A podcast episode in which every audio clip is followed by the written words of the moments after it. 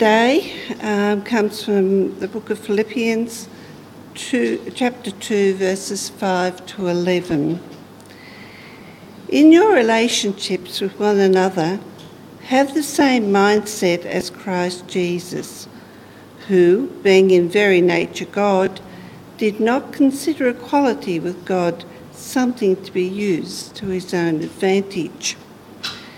Rather, he made himself nothing by taking the very nature of a servant, being made in human likeness.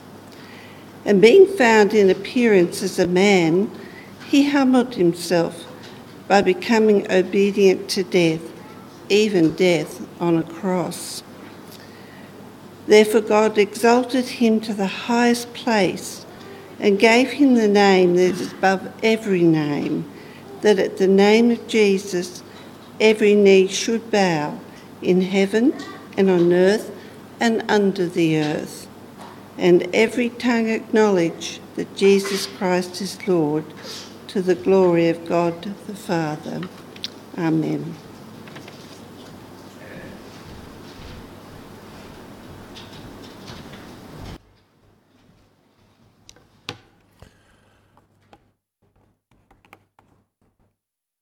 One of the things Carol and I love doing is travelling. I mentioned I've done three interims. One of the things we like to do is since we sort of retired, what we decided we, we would do is we would do an interim, then we'd travel, then we'd do an interim, we'd travel. And when I say travel two, twice in, that la- in the last period, we've done two five, six months trips in the caravan. And basically, at this stage now, we've been to virtually every part of Australia. But if you've ever been travelling and caravanning, if you've been to all these places, there's hundreds of places you haven't been. You know, we went to WA and felt, well, we won't need to go back there again. You go over there and you realise very quickly, only just scratch the surface.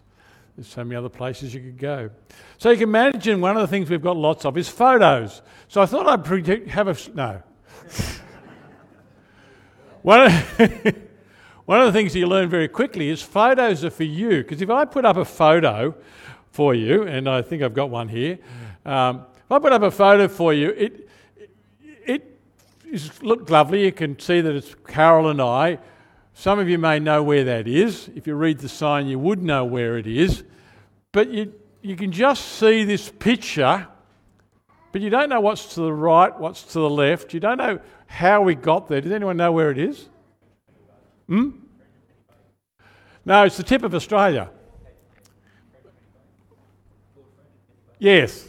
Sorry, that's a base called that. Yeah, it's called Pitjantjatjara or something because I'm trying to think of the Aboriginal word. Yeah, you're right. It's the top of Cape York. Um, so to get there is the thing, and that's their islands behind it. They're actually not the mainland. That's their islands in the Torres Strait. And so when I see it, I know what it was like. A to get there. B the last little bit and all the other stuff and where it is. Part of the problem is 3D becomes 2D. You can't see the surroundings, you can't do anything else. It's a bit like experiences. You ever had one of those really great experiences and you want to share someone, but they really just don't get it? The experience that you have trying to describe it all.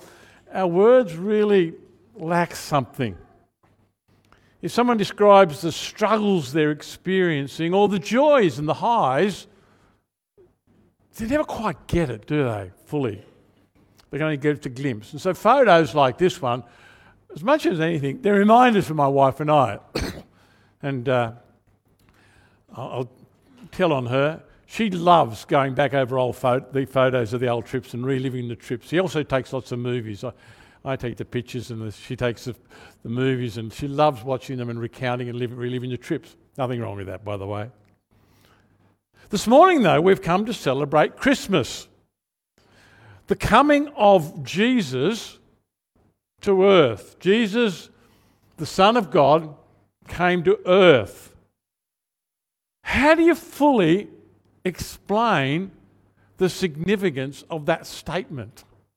What does it really mean that Jesus is the Son of God come to earth? You see, much of the celebration of Christmas centers around the image of a little baby, the young child, the, the couple having their child in very humble circumstances. Lots of debate exactly about what that stable really looked like. You know, lots of cute pictures. All babies are cute, aren't they? There's just special pictures. Each year, preachers such as myself try and explain the significance of this event of Christmas. In many contexts, the aim is simply often to remind people that that's what Christmas is about. Some people are actually starting to get upset when we have Christmas events that we actually try and put some religious stuff into the Christmas. They want to know what's religion got to do with Christmas. For many people, they just don't know that. I can remember teaching scripture, oh, it could have been about 15, 20 years ago now and, and doing a question and sort of asking the kids. And I think about a third of the children in that classroom, we're talking about 10, 11 year olds at this stage, knew that Christmas was about the birth of Jesus and Easter was about when he died. The rest had no idea or mixed them up, thought Christmas was about when he died. They just, we live in a world that just doesn't get it. It's no point speaking about Mount Christmas to many people because, well, the problem is they don't believe there's a God to start with. I'm going to make an assumption today. I'm going to make an assumption that because you're here, you believe that there is a God. You may have doubts about much of the Christmas message, but you basically believe that God exists. I'm going to also assume that you know the much about the basics of the Christmas story. This morning, as we look at Christmas, I want to look at this passage of Paul's letter that speaks about just who Jesus is, what he's done. And in doing so, I think, I'm hoping we can grasp just in maybe a small way the significance of that statement Jesus, the Son of God, came to earth. It'll be a little bit like those photos it only ever gives you a glimpse of the truth of his coming.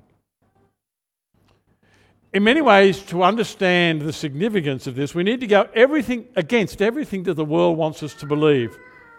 Let's consider some of these aspects. First of all, he was God. Jesus' birth was not his beginning. It's not just that the Old Testament prophesied about the coming Messiah, and there was all these prophecies, and you can spend lots of time, and you probably have spent time in the past going over some of those prophecies. It's not just about that. Jesus was right there with God, was God, right from the very beginning. Many of you will be familiar with, with John chapter 1. When Paul here speaks about, he says, Who, though he is in God's form, did not regard his equality with God as something he ought to exploit. I'm used actually a new translation I just discovered recently. It's called uh, that NTFE stands for the New Testament for Everybody. It Actually comes from the pen for those who are interested of um, N.T. Wright, Tom Wright. Many words have been written seeking to explain the significance of who Jesus was and what it was meant for him to regard equality with God as something that we could cling to or exploit or, or take advantages, all those phrases, by the way, you'll find in various tra- translations of it. Let's grasp the truth that Jesus, that baby who was born in, in Bethlehem, was truly God, a member of the Trinity, yet there he's in the manger. We read later in Paul that God was there in the beginning creating the world. Oh, sorry, Jesus was there in the beginning creating the world. And then the next thing we need to grasp is that he became a servant. It's not just that he was God and he was prepared to, to let go and come to earth. You know, if you're expecting God to come to earth, how would you expect him to come? Royal grandeur?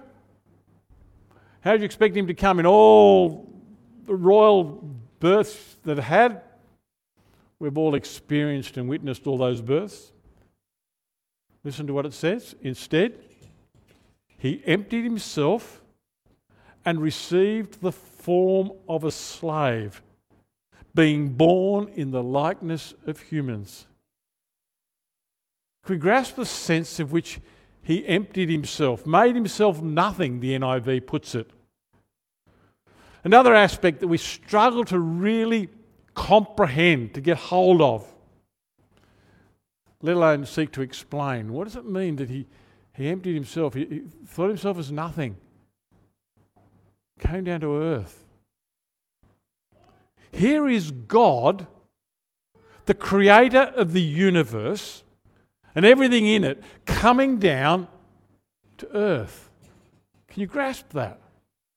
I struggle with it, I'll be honest.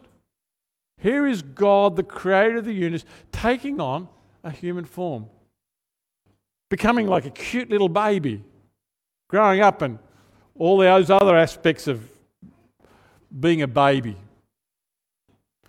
I sometimes doubt the scripture, the, the, you know, the Christmas carol says, No crying he makes. Who believes that Jesus as a baby didn't cry? Sorry, he was a baby. Babies cry. They do some other horrible things too, but, that's. I won't go into the gory details. You mothers and parents know exactly what I'm talking about. That was Jesus.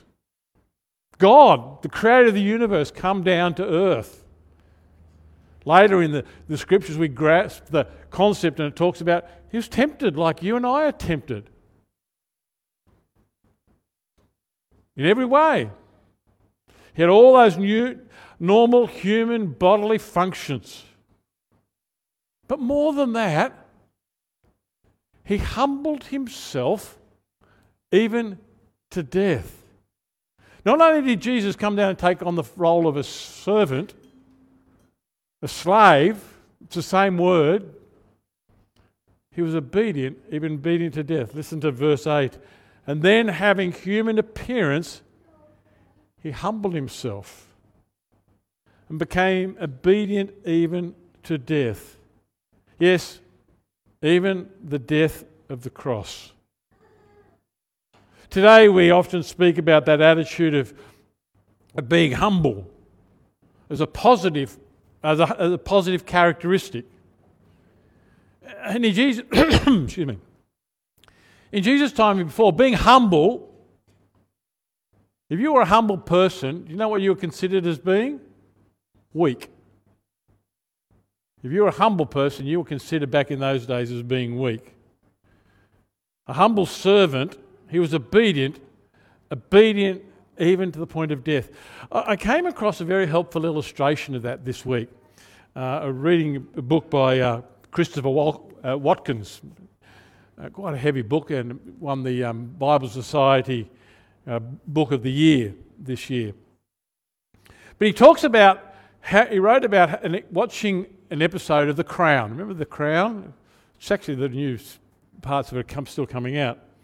And he was watching an episode of it, and Christopher Watkins, by the way, is a few years younger than I am. I think he's probably about a couple of decades younger.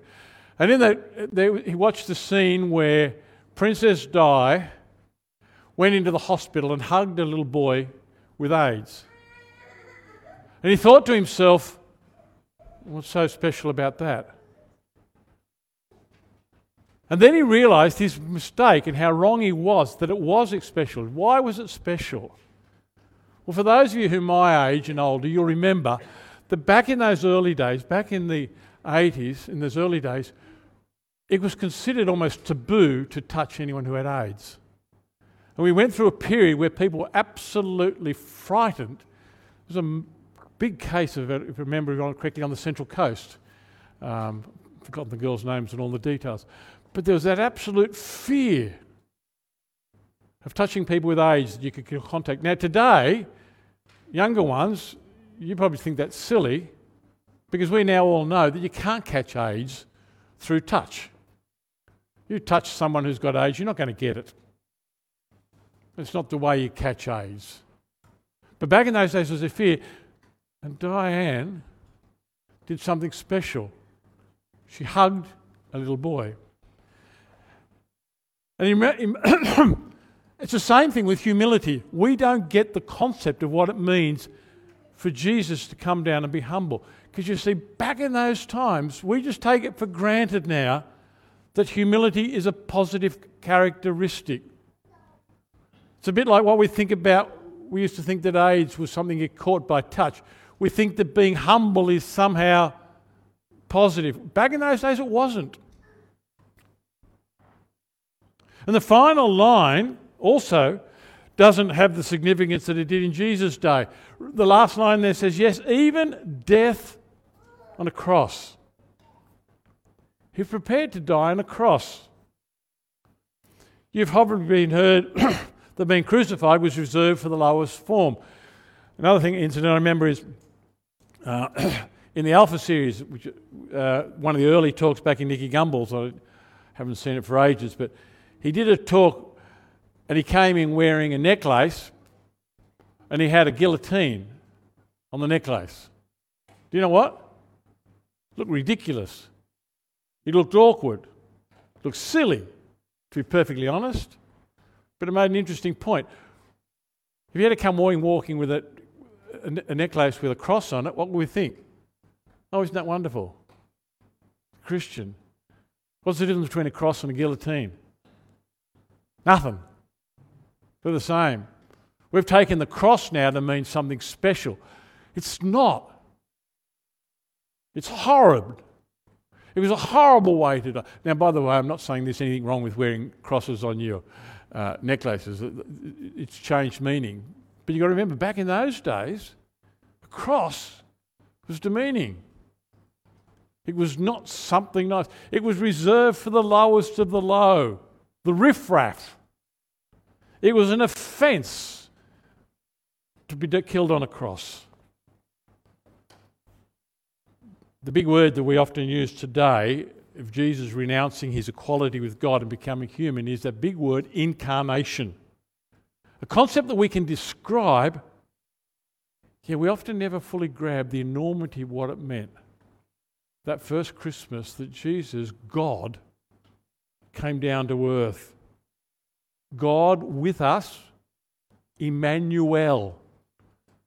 Another word we use, we don't think of God with us.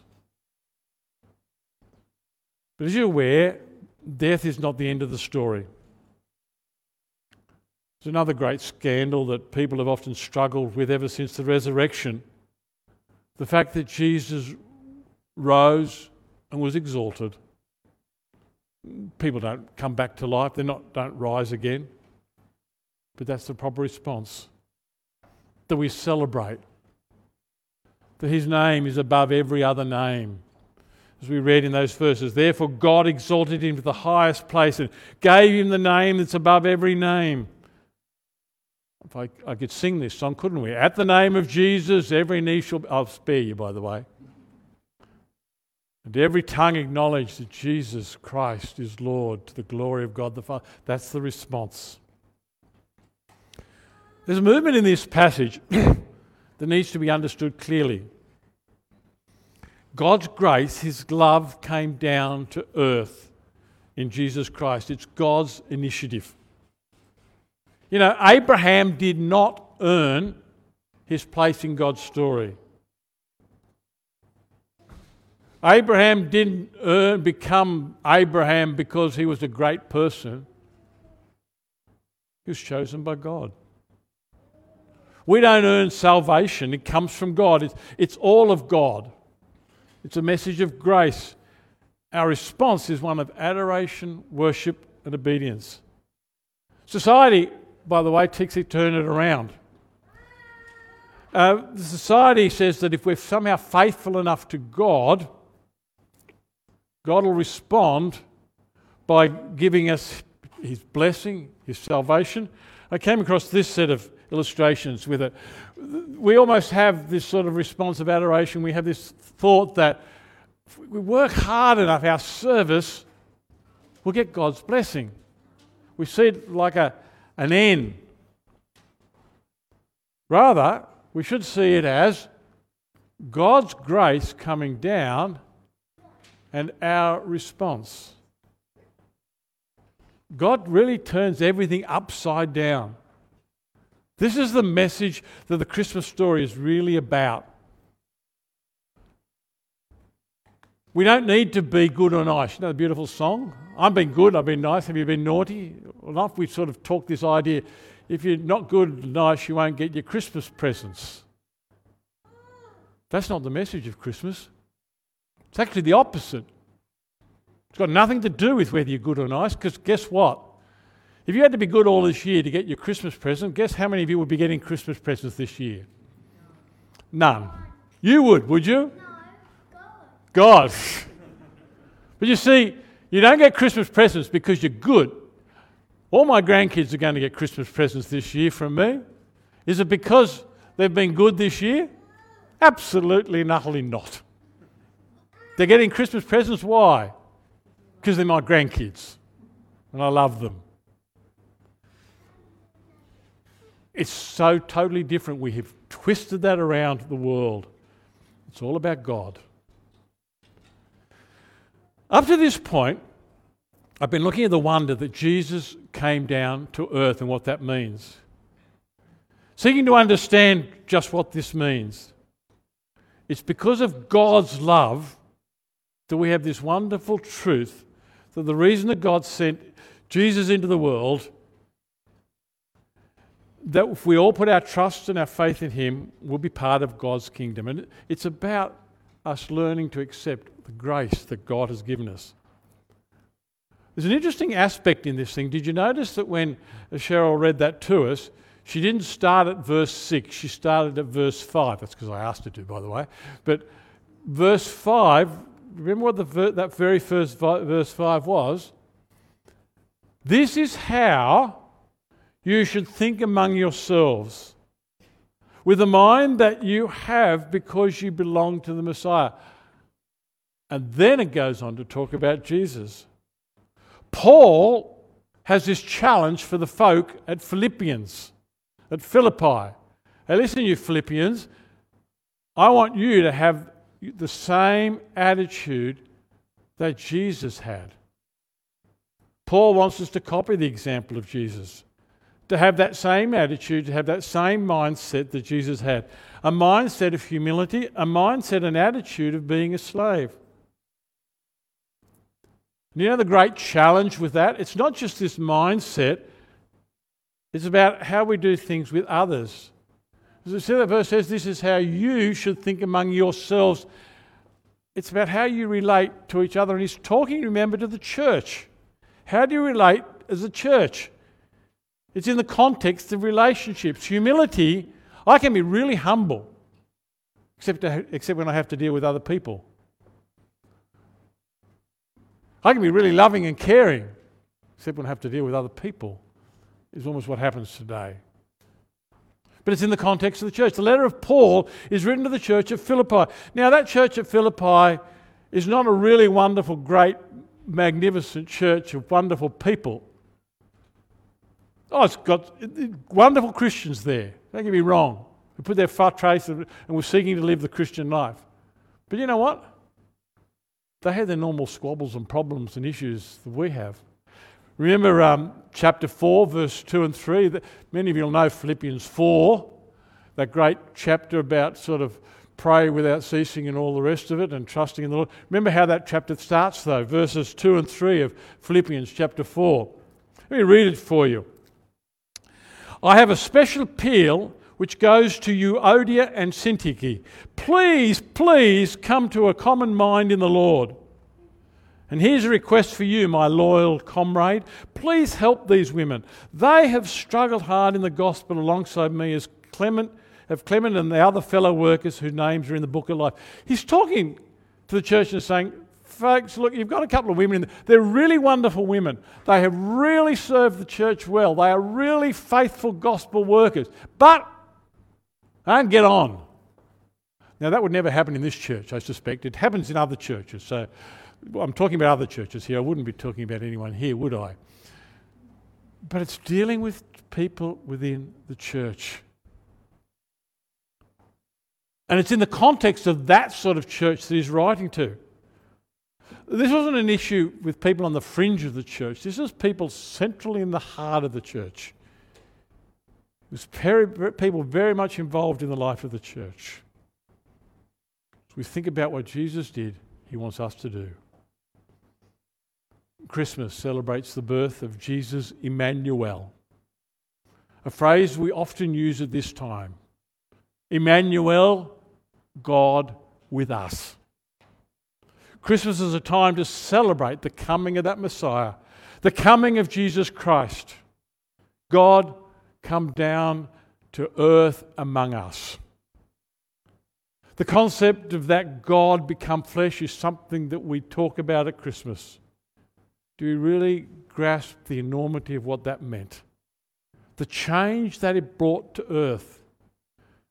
You know, the significance of that event, we try and do it by the way we number our years. This is the year 2023. We used in the old traditional language, it would say the the year 2023 in the year of our Lord. Or as we would say, AD, uh, Anno Domini. If you know your Latin, all of you know your Latin, don't you? Okay, the year of our Lord. Yes, I know. The guy who devised the calendar got it wrong and actually was born probably about 4 BC, but that's another issue. That's irrelevant. We're still divided on that way. And it doesn't matter the fact that the world now doesn't like that phrase, so it's changed it to uh, BCE, before the Common Era, and CE, Common Era. But we still divided there at that point. This passage reminds us there will come a time when every knee will bow the world's going to struggle with that. There'll come a time when every tongue needs to confess and every knee will need to bow. Jesus' coming also changes or ought to change the way that we relate to one another. We need to learn that same sense of humility. Christmas is a time of great celebration, a time to celebrate with our loved ones, for families to get together, Guess what, though, sadly, often happens? It's not a happy time for everybody. There are many people for whom, when the families get together, well, if they get together, there's tensions. Well, so often they can't get together. Now, sometimes that's because of geography or other events. Sometimes it's because the family is broken and they just won't. It's a reminder of the fact that there is tensions and hostility. And into that comes God's grace. And we ought to show that same sense of humility, that same sense of sacrifice in those difficult situations. And unless I'm mistaken, some of you probably are experiencing that this Christmas.